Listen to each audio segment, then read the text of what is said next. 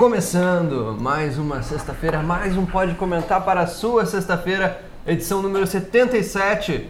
Eu nunca acreditei que chegaríamos tão longe, mas também tive muita esperança, por isso que tenho zero na frente, para que quando passar de 100 possa continuar. Começando, pode comentar 077, comigo Leonardo Cato e à minha direita Janaína Ville. Olá pessoal, muito boa tarde para você que nos acompanha em mais uma sexta-feira no Pode Comentar. Sextou, hoje na sexta-feira todo mundo num clima bem mais feliz, né, do que na quarta. Se o segunda. pessoal soubesse o que a gente acabou de ouvir antes da live ao ar, eles entenderiam que estaríamos, estamos bem felizes. Estamos bem E alegres. lá na ponta, Rafael Fábio, né, Rafinha? Sexta-feira, 10 para as 2 da tarde, é hora de desligar as máquinas já. Ainda Desliga mais as pra quem tá entrando de férias, né? É verdade, semana que vem eu não estou mais aqui. Ah, eu vou chorar de fazer barro no show. É, eu sinto. Não, Quase um programa de auditório causando riso no público também, né? Mas é, Rafa, é, é bom ter um descanso. né? É bom ter um descanso. Eu vou mandar foto todos os dias pra vocês. Na praia. De onde eu estiver. A gente vai se bloquear. Na, na praia, na cidade, eu mando pro, pro WhatsApp do jornal, eu mando pra todo mundo. E aí vocês Pra podem foto colocar. do leitor no jornal. Inclusive, quem quiser mandar a foto pro mural do leitor é só encaminhar aqui pro Diário de Santa Maria também. É, e pode. Eu vou mandar, inclusive, vocês podem passar na live aqui, não. Podemos passar. Fazer umas inserções das minhas fotos, eu não me incomodo. Não vou mandar fotos sensuais, isso é com outros colegas. Mas, mas se vocês quiserem muito, a gente faz esse esforço também pra mandar uma foto mais quente, mais caliente, mais chamativa. A Depende- audiência vai uma bomba. Ah, tomara, tomara que a gente possa fazer essa- esse serviço aí pra, pra É um acalentar. serviço, inclusive. É um serviço, né? É uma prática. É uma prática. Uma prática, uma Ah, obra, bom, um não sabia reforço, disso.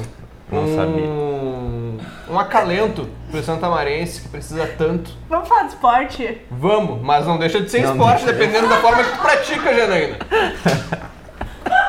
dependendo da forma, a posição, às vezes, a posição, às vezes, fortalece a coxa melhor que um leg press.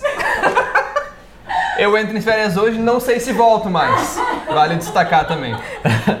Eu tô admirado com a tua criatividade. É que hoje, como a gente entra em férias, a gente fica mais solto, né? O que é um fica, perigo. Fica, Tu é um já perigo. pensou em fazer é um um stand-up? Já pensei, Jana. Eu tenho alguns textos de stand-up. Falta, falta bares em Santa Maria. Ah, o Zeppelin Bar já sediou, fazendo É aqui um verdade. jabá ah, aberto até. A Mila, um abraço pra Mila, saiu entrevista com ela esses dias.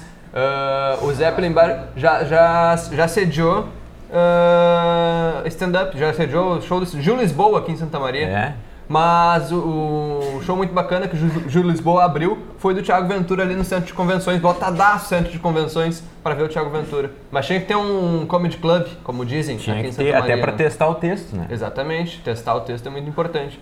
Todo teste é importante, né? Todo teste é importante. Mas quem está de volta ao estádio Presidente Vargas, Leonardo Cato? Quem está de volta? É muito bom, eu já vou dar, eu já digo como um acerto, o Edu Gol voltar ao Presidente Vargas. A gente sempre fala todo começo de temporada que o Edu Gol tinha que voltar. O que a gente dizia aqui nessa temporada já não era tão falando do Edu Gol, mas era que faltava um centroavante, né? E o centroavante que chega ao Presidente Vargas é o Eduardo, o Edu Gol. Em 2017 ele foi o artilheiro do Inter SM na divisão de acesso, ganhou o apelido de Edu Gol, vestia a 9 com classe, mas não ficou no Inter, seguiu para novos desafios, jogou a Série B pelo Luverdense e agora ele está com um problema no joelho, um problema no joelho que era recorrente do que ele, que ele tinha já, nos outros clubes ele também apresentou essa lesão, mas ele vem para tratar no Presidente Vargas, vai fazer o seu tratamento, se tudo der certo, e a gente torce para que dê certo, em 30 dias, 30, 40 dias, ele pode fardar a camisa nova do Inter SM. Falando em camisa, antes da gente debater se isso é um acerto, se o Edu Gol pode render, vamos falar o seguinte. Ah, Renatinha, Renata de, Me- eh, Renata de Medeiros. um abraço para Renata Renata de Medeiros. Medina. Renata Medina, assessora do Inter SM, vamos pedir o seguinte. Quatro camisetas do Inter SM. Manda pra gente, a gente usa na live. Vamos, vamos subir todo mundo junto. Fazer o esquenta da divisão de acesso. Isso, vamos subir todo mundo junto esse ano. O deputado, o Marcelo Marcelo Brum. Ganhou uma camiseta do Interesse e veio aqui na live. Não a me, gente não me obriga a ter que, ser, a ter que me eleger, senão eu vou ter que concorrer a vereador agora no meio do ano, no final do Pra ano. ganhar uma camiseta. Pra ganhar uma camiseta. Eu quero uma camiseta antes. Então, Renata, se tá assistindo, manda a camisa pra gente. Eu quero. Já. Um dia eu fiz aqui o Pode Comentar com o Bax e eu disse: pra mim, a, a M da vermelha já resolve. Ele pediu a G vermelha, vocês têm Pode algum ser a? G A M vermelha. vermelha. A M, ó, vermelha. A quatro camisas Vermelha. vermelhas. Não vai fazer falta na loja, eu acredito. E de repente o Bax pode fardar e jogar. O É. Bax é um cara que farda e joga se precisar. É. Se o Edu Gol Faltando não, aí. se o Edu Gol não recupera, ele, ele farda ali na 9. Mas, antes da gente falar do Edu Gol, vou pedir aí 10 segundinhos pra falar sobre Jesus. Mentira, 10 segundinhos de intervalo. Vamos lá. Prepara.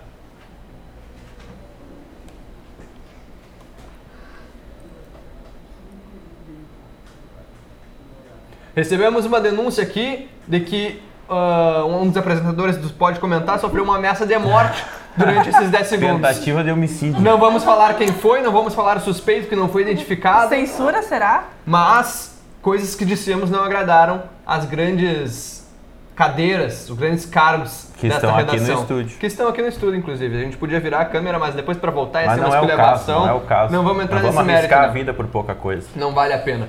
Edu Gol, vocês acham que é um acerto mesmo que ele venha bichado? Ah, é uma aposta, né? Porque não, não se sabe o que, que vai dar, se ele vai voltar realmente em 30 dias, né? Porque a, a divisão de acesso, na verdade, é um tiro curto, né? Passa muito rápido. Se ele se atrasar um pouco mais do que 30 dias, pode ser que ele perca toda a divisão de acesso e aí venha pra cá só pra É, até, tratar a lesão realmente. até a estreia a gente tem 23 dias. É isso? Isso. Mais ou menos 22 É em dias. primeiro tem de 29, março, né? 29 dias, agosto, né? Então nós temos 22 Agosto. dias. É, fevereiro, perdão. Então, Os dias, Fevereiro. os dias de fevereiro são definidos agosto. É, mas. Mas o seguinte, tem 22 dias até o início da competição. Então, talvez até. Se ele voltar, por exemplo, para o segundo turno, Já rende. já rende, já rende. O Edu Gol é um cara que, que com meio joelho vai fazer quatro gols tranquilamente. na Mas é importante dar confiança para os que estão aí primeiro, É. para garantir. Dar confiança para quem está aí, para quem contar com os que estão disponíveis para jogar. Eu tenho uma história muito legal com o Edu Gol. Fala aí, fala aí. Dá pra falar nesse horário? Eu e o Bax. Claro que dá. Eu sou o único comportado Ah, aqui então é uma nessa história mesa. Impressionante. Se tu te garante. O único comportado. Conta aí. Em 2017, no primeiro amistoso daquele grupo que estava sendo montado pelo Vinícius Munhoz, o Inter jogou com União Frederiquense no estádio Presidente Clássico. Vargas. Estávamos lá, eu e Felipe Bax. O Edu Gol entrou no jogo e ele pegou de canela em todas as bolas. E ele cobrou uma falta e a bola foi lá na Avenida Liberdade. E nós, Que, que vale a gente destacar, sempre olhou. pra quem não é muito bom de geografia, que a liberdade não fica nem atrás de um gol, nem atrás do outro. É, É no lateral. Ela fica na lateral. E aí o que, que aconteceu? Eu e o Bax, a gente sempre olhou e falou: Ah, esse cara aí não vai dar certo. Resumo da história. Chegou na semifinal do campeonato contra o São Luís, o jogo do barro, que a ambulância atolou dentro do gramado, um barral, barral no estádio Presidente Vargas. O Edu Gol limpa para a perna direita e bate no ângulo, 1 a 0 pro Inter SM, o jogo da ilusão, depois lá 4 a 1 pro São Luís, Inter SM fora. Um abraço pro Fábio Alemão. Mas ele, que era um centroavante tecnicamente não tão vistoso, conseguia ser extremamente efetivo, eficaz naquilo que ele precisava fazer, que era o gol. É o típico centroavante que tu tem que botar a bola no fedor para Não que ele é- consiga não fazer é o todo gol. mundo que ganha um gol de sobrenome, né? Exato. O Gabigol tá aí para contar essa história. Mas enfim, o Edu Gol ele é muito efetivo, ele não desperdiçava as chances que tinha. E isso aí que foi o problema que aconteceu em 2018 aconteceu em 2019. Centroavantes que tinham a chance, chegava na hora, botava lá quem sabe aonde. Então, apesar de não ser tecnicamente tão bom, ele era muito, muito eficiente. Por isso eu gosto tanto do É, o, Gol. o problema é que o Inter SM não pode querer depender, né? Começar mal a divisão É. de acesso e daí ficar pensando, ah, daqui a duas semanas volta o Edu Gol e vai resolver todos os problemas. Porque assim, isso não vai acontecer, lamento dizer, se essa é a intenção do time. Acredito que não, viu? Acredito que ele venha mais como uma aposta que pode dar certo, enfim pela identificação que tem com o clube, até por isso que ele veio se tratar aqui no Inter SM, mas o Inter SM não pode querer depender do, do Gol, que a gente não sabe se vai dar certo. né? É, não tem como saber e é justamente aí que mora a importância dos atletas que já estão no clube. O Edu Gol chega como um exemplo, inclusive, eu acredito que outros atletas possam aproveitar essa, essa amostragem. Ah, o Edu Gol foi lá se tratar no Inter SM, tem identificação com o clube. Outros atletas podem demonstrar o mesmo interesse podem fazer esse mesmo processo e eventualmente em outro, outra temporada isso pode render frutos. Isso começou agora, porque não é comum a gente ver jogadores voltando ao Interesseme para fazer um tratamento. Claro. Demonstra uma confiança no jogador que sai que viu que aqui tem uma estrutura relativamente boa, principalmente se comparado a outros clubes do interior. Exatamente. É um ponto positivo então para o Interesseme. Porém, que é da vida sem um risco? Ah, sem não, aquele não. friozinho na barriga, vai dar certo, não vai dar certo. Tem que tentar, tem que tentar. As condições financeiras são bastante limitadas, então não adianta a, a equipe, o torcedor ficar esperando apenas jogadores que já deram certo ou jogadores que estão no auge. Não, longe disso. Tem que fazer esse tipo de aposta. é, arriscar faz parte, como eu já falei. Porém, isso que a Janaína falou é bastante interessante sobre a dependência de um único jogador. O Inter SM tem que ter isso bem claro na mente para 2020. Ficar dependente de um jogador apenas é, olha, a receita perfeita para o fracasso. O ano passado, toda a criação do time dependia do Chiquinho. Chiquinho machucou, acabou o time do Inter SM, que já não era lá essas coisas. Então, esse ano, novamente, Chiquinho está aí. Tem outros jogadores que chegaram, mas o forte do time tem que ser o conjunto. Tem que o time de futebol, aquele time que sobe para a Série A do Gauchão, ele tem que ter alternativas. O adversário tem que ter mais de uma região do campo para se preocupar.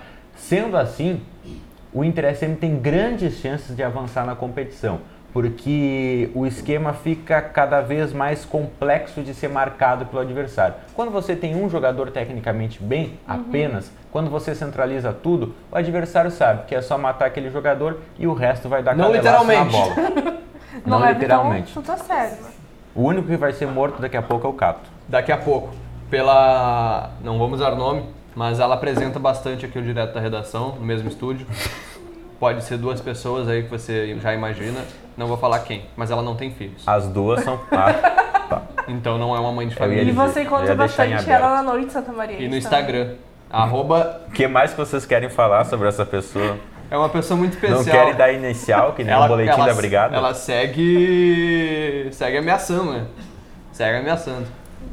Um abraço pra Thaís Sereta. Só fazendo um parênteses sobre o Edu Gol. Ontem foi dia do TBT, né? Ontem foi dia de TBT. E ele- Sereta postou, inclusive. Ele, Toda semana ela posta. e pra fazer o anúncio da, da volta dele, ele postou uma foto no TBT. Ah, uma é? foto que eu tirei, inclusive. Ele deu crédito? Não. Poxa, Foi, Edu Edu Gol. Está de brincadeira. Eu retiro fiquei- todos os elogios feitos ao Edu Gol chateada. até agora. E era uma foto emblemática, Não, um registro emblemático dele comemorando um gol no alambrado. Coisa que não se pode fazer, na verdade. Mas que eu tirei dele. E ele Mas é usou a muito foto legal. e não registrou. O... Eu acho muito legal comemorar em Alambrado. Mas o que eu ia dizer, eu ia contar uma história do Edu Gol também. Seguinte, uh, o primeiro jogo que eu cobri na vida foi o São Gabriel e Inter Santa Maria, jogo que vai acontecer em 1 de março. Clássico Ah, eu regional. O, o São Gabriel era líder da- do, do grupo A e o Inter SM tava daquele jeito, 2017 isso. O Edu Gol saiu, não saiu do banco, ele tava no time titular, mas tava mal, tava mal, mal, mal, mal. Uma bola caiu na, na ponta esquerda, ele corta pro meio e chuta. 1 a 0. Uma falta na intermediária, ele toma muita distância, aquele espaço, passada larga para correr até a bola, bate 2 a 0.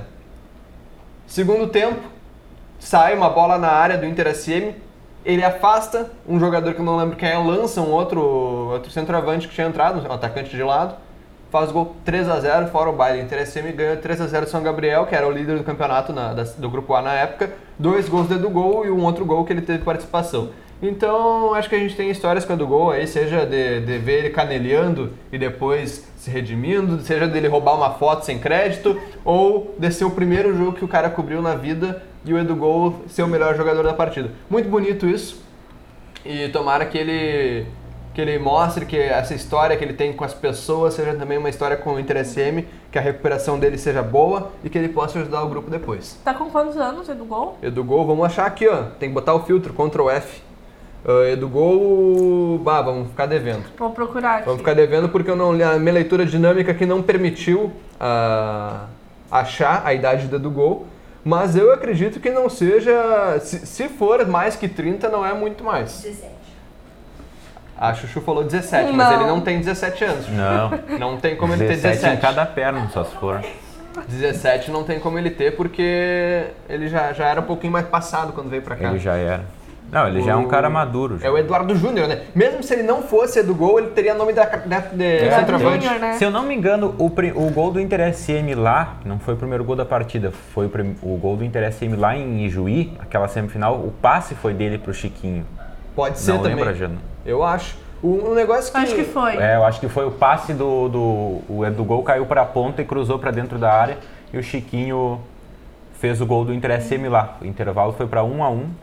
E o, e o Edu Gol ele, ele se transformou naquele campeonato em uma peça-chave não só como a gente mencionou aqui fazendo gols, mas taticamente para segurar a defesa Ele era adversária. importante, né? Ele era importante, tanto que naquele jogo a gente sempre fala que o Inter SM perdeu quando o Munhoz tirou ele. É o que a gente sempre brinca, A inclusive. gente sempre brinca, mas é uma verdade. Né? Além da brincadeira, é claro, tem um exagero nosso. Mas com certeza contribuiu muito para aquela derrota do Inter SM, tirar o Edu Gol, que preocupava os zagueiros adversários, segurava a defesa, aí o São Luís aí para cima não teve mais o que fazer. E, e e só pra trazer a informação, em 2018 o Gol estava com 23 anos, então agora deve estar com 24 Só? ou 25 anos. Eu já dava uns 30 para então ele. tá numa idade top pra jogar ainda. Tá, tá, é pra estar no auge, né? Se recuperar o joelho, tá voando.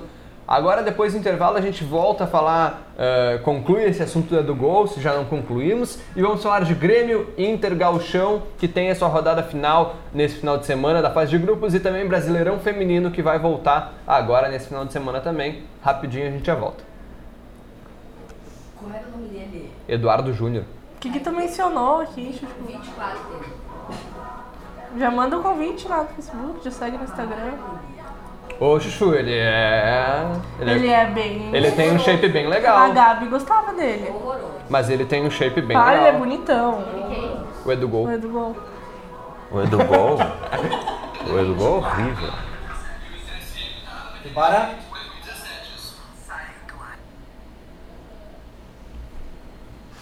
Fechamos aí, 24 anos é do gol, deve aí ficar 30, 40 dias no Inter SM se recuperando, para depois, se tudo der certo nessa recuperação do joelho esquerdo, entrar no time titular. O time titular já cravei, né? Já Mas vai né? entrar no time e deve se confirmar como centroavante titular se estiver bem, porque é um cara extremamente competente para isso. Virando a chave, indo para Porto Alegre, é 300. Quantos quilômetros é Porto Alegre daqui? 300 e pouco? Acho que sim. por Tudo aí. bem. Quatro horas daqui de carro. Quatro horas, né? Quatro, ah, quatro horas é o que, que vira o, uma unidade de lugar quase. Quando, que não é uma unidade de tempo, né? Mas vira lugar também. É. Tudo bem, vamos continuar aqui para falar de Grêmio e Inter. O Grêmio ah, contratou, contratou, apresentou seus dirigentes de futebol ontem, um pessoal que já passou pelo clube, mas nada muito novo. Que é um tendão de Aquiles do Grêmio nos últimos anos. Por incrível que pareça, na gestão Romildo Bolzan, o tendão de Aquiles administrativo é o futebol.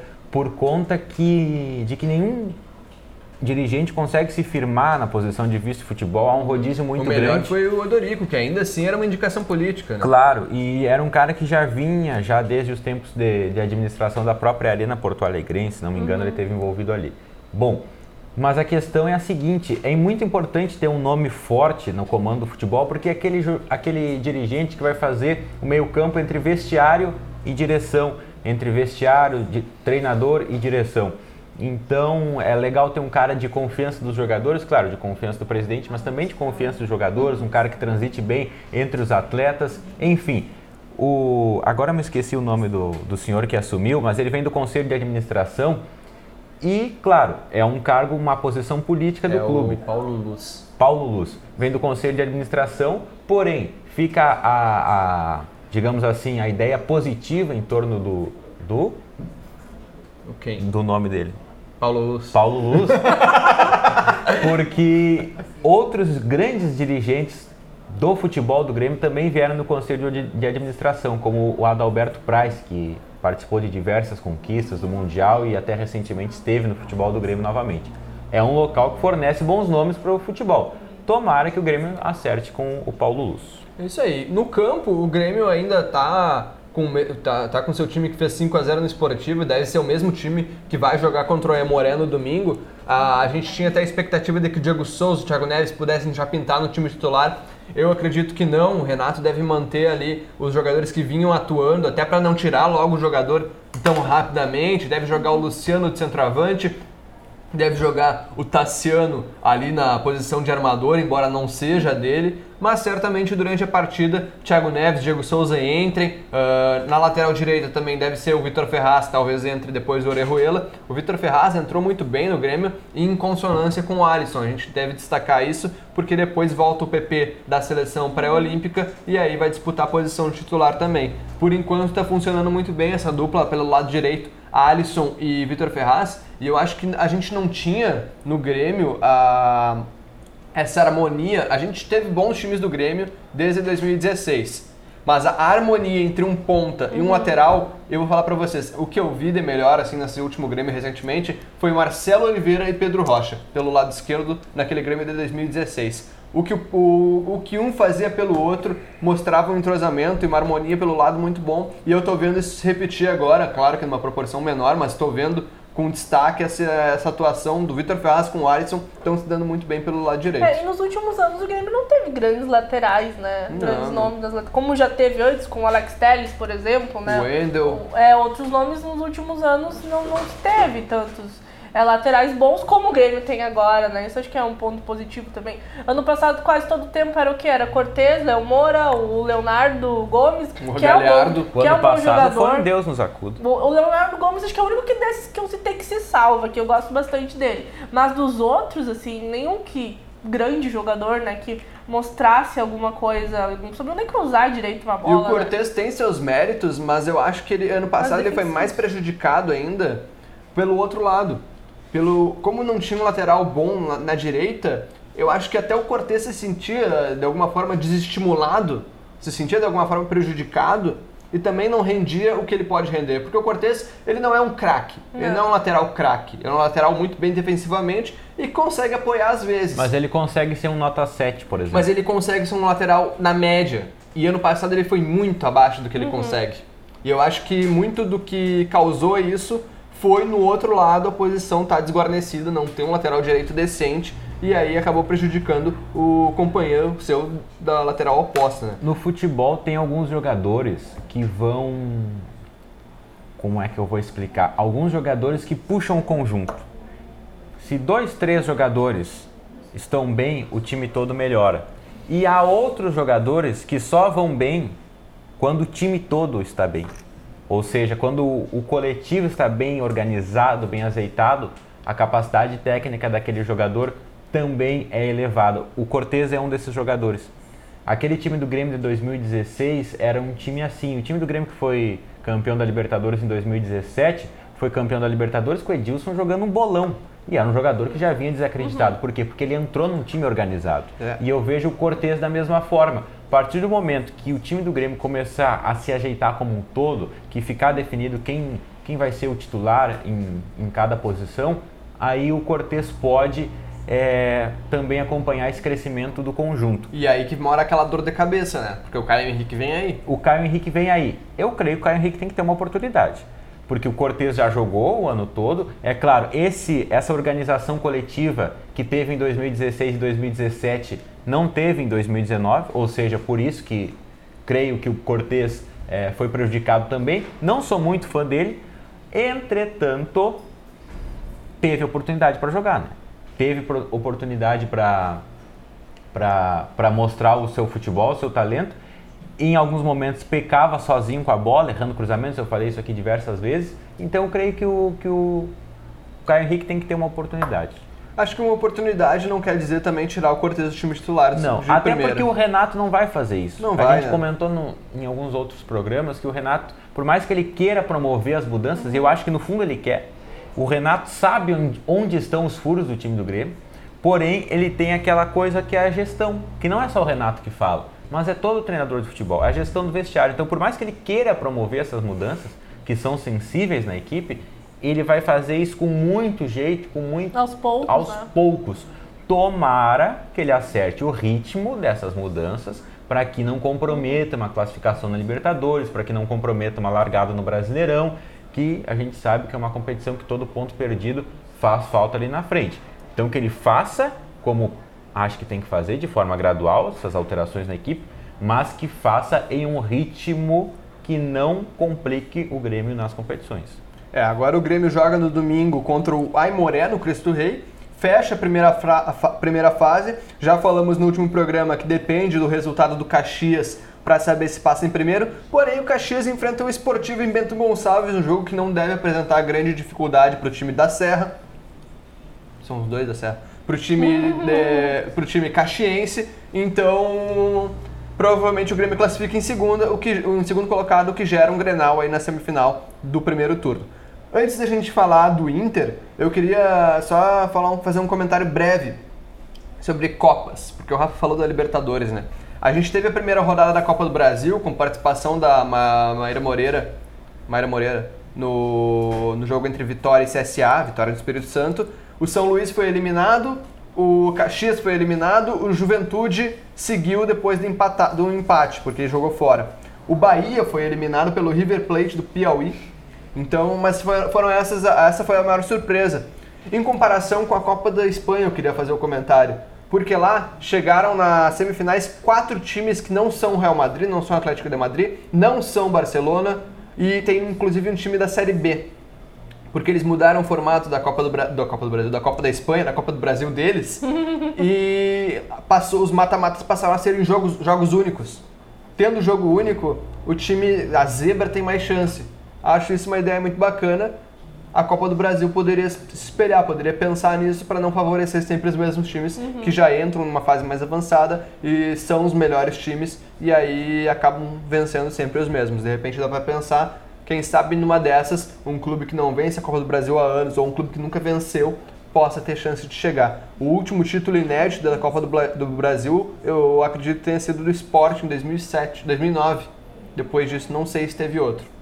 Mas esse comentário é só. É, o essa é a Atlético função. não tinha ganhado. O Atlético também, Ah, o mas- Atlético. Essa é a função da Copa. O Mineiro também. É, os dois, eu acho, né? O Paranense já tinha ganhado? Não, né? Não, não, foram dois títulos inéditos. Porque muitas pessoas reclamam da, do formato do Campeonato Brasileiro. Poxa, é só para beneficiar os clubes de Rio São Paulo, tem mais dinheiro, consegue a Copa montar. tem que fazer o papel oposto. Mas, mas elenco, é a Copa do Brasil vem para isso.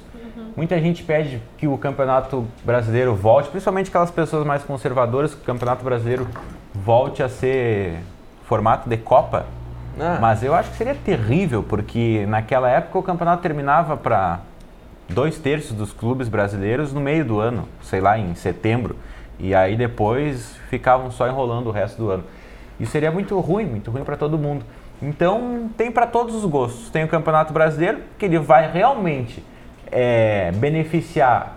Beneficiar não, mas ele é mais propício para aquele clube que consegue montar um elenco com mais peças, um elenco mais recheado de alternativas que consequente é, que, que, que provavelmente quem vai conseguir fazer isso é aquele clube que ganha mais dinheiro não é uma regra mas provavelmente é então o clube o campeonato brasileiro realmente ele vai ser um pouco desigual eu acho ele desigual porém a Copa do Brasil vem para dar essa outra visibilidade aos clubes menores aos clubes que não têm tantas chances assim nos campeonatos nacionais É.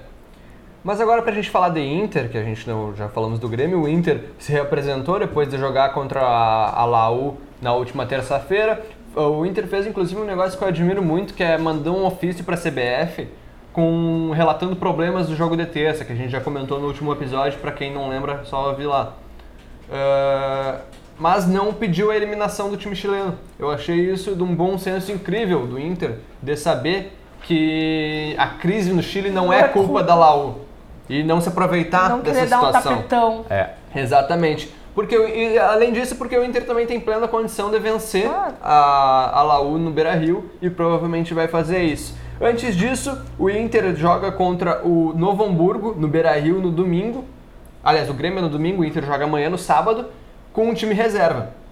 Vai em time reserva, deve aí jogar o Lomba, o Heitor, eu não vou saber de cabeça, né? O time do Inter agora, obviamente. Mas entre as atrações nesse time do Inter vai ter o Lindoso, que a gente questionou aqui se deveria ser titular novamente contra a Laú. Então, se ele joga sábado, provavelmente não joga na, na terça. O Sarrafiore vai jogar nesse time, o Galhardo vai jogar nesse time, então a gente vai ver um time do Inter aí reserva, mas com grandes nomes, nomes que a gente tem expectativas de ver jogar. E eu acho que o Inter tem tudo para ganhar do Novo Hamburgo e classificar em primeiro, pegando o Grêmio na semif- na semifinal, que seria um baita jogo já, um Grenal, e possibilitando também Ipiranga ou Caxias serem campeões desse turno, porque vão chegar numa final certamente o time de Erechim ou o time de Caxias para jogar contra Grêmio se, ou Inter. Se joga no sábado Lindoso, Sarrafiore e Galhardo. Galhardo, o time, algum desses jogadores vão jogar também, algum- um desses três vai jogar também na terça. O mais provável, eu acredito que seja o Galhardo. Ou o Lindoso, se ele O quiser Lindoso, repetir é. a, a escalação. Eu acho difícil. Falou que queria elogiar o Cudê. Eu queria antes do defender programa. o Cudê, porque eu tô vendo muita crítica pro Cudê. Eu Pode tô falar. vendo muita crítica. Eu acho que é realmente o momento dele insistir nessa escalação. Ainda é tempo dele insistir nessa escalação, pelo menos para começar o jogo. Eu não concordo, como já falamos aqui, acho que tinha que sair o Lindoso, queria ver mais o Thiago Galhardo jogar nesse time do Inter. Mas se é convicção do Cudê neste momento repetir a escalação que ele utilizou contra a Laú lá, repete-se. Se estiver dando errado, é um jogo decisivo, muda-se. Por isso que tem três alterações para fazer. Tudo bem. Mas é muito cedo. Estão comparando o Cudê ao Celso Rotti. Ah, pelo amor de Deus. Não, né? Pelo amor de Deus, calma, calma. Não fechou nem 10 jogos do Cudê no Inter. Então deixem o cara trabalhar. Critiquem se durante o jogo a escalação der errado ele não mexer, aí sim. Mas agora respeitem pelo menos neste primeiro momento em que não houve um número considerável de jogos as convicções dele. Tá certo. Último destaque pra gente fechar já o programa. Brasileirão Feminino volta nesse final de semana. Inclusive tem jogo do Grêmio. Grêmio joga amanhã às 5 horas da tarde con- contra o MBTC. De Minas? Eu acredito que seja o é MBTC, um time que é formado por uma sigla, mas é o Minas Brasília Tênis Clube. Então é de Minas barra Eu Brasília. ia perguntar, de Minas ou de Brasília? Eu acho que é dos dois. É da região. É que Minas é sudeste, Sudeste, e Brasília é centro-oeste. Mas é um time do centro do Brasil. Isso aí. a gente pode ter definido. E no domingo o Inter recebe o São José. Ah, domingo às 3 horas da tarde. A tabela obviamente está zerada, mas o Grêmio eh, joga aí a Série A1 depois de ter subido no passado, E é a né? primeira vez que a dupla Grenal vai estar aí, os dois times da mesma vez, né, juntos, nesse Brasileirão Série A1. Bastante positivo isso, né, os dois times jogarem a competição ao mesmo tempo. O Grêmio, quando foi criado o Brasileirão, estava na Série A1, mas depois acabou caindo. O Inter, que estava na Série A2, subiu e depois disputou a Série 1. Agora os dois juntos, então, no, no Brasileirão Feminino. É, a- o detalhe também, isso foi bem colocado pela Karina, craque do futebol gaúcho. Jogou no Grêmio, jogou no Inter, jogou no Grêmio de novo. Agora tá no Grêmio. Tá no Grêmio. Ela, ela foi apresentada nessa semana, no intervalo do jogo do Grêmio contra o Esportivo. Ela não, todo, todo elenco feminino do Grêmio foi apresentado lá na Arena. E ela destacou realmente isso: jogar um, um campeonato brasileiro representando o Grêmio, sendo apresentada na Arena e tendo um Grenal, vai ser muito bom. A gente fica na expectativa, é claro que vamos falar daqui, a- aqui dos jogos desse Brasile- Brasileirão Feminino da Série A1 que começa nesse final de semana. Este foi mais um Pode Comentar. O recado final foi esse mesmo. E ficamos por aqui. Até mais. Boas Tchau. férias pra mim. Tchau. Tchau.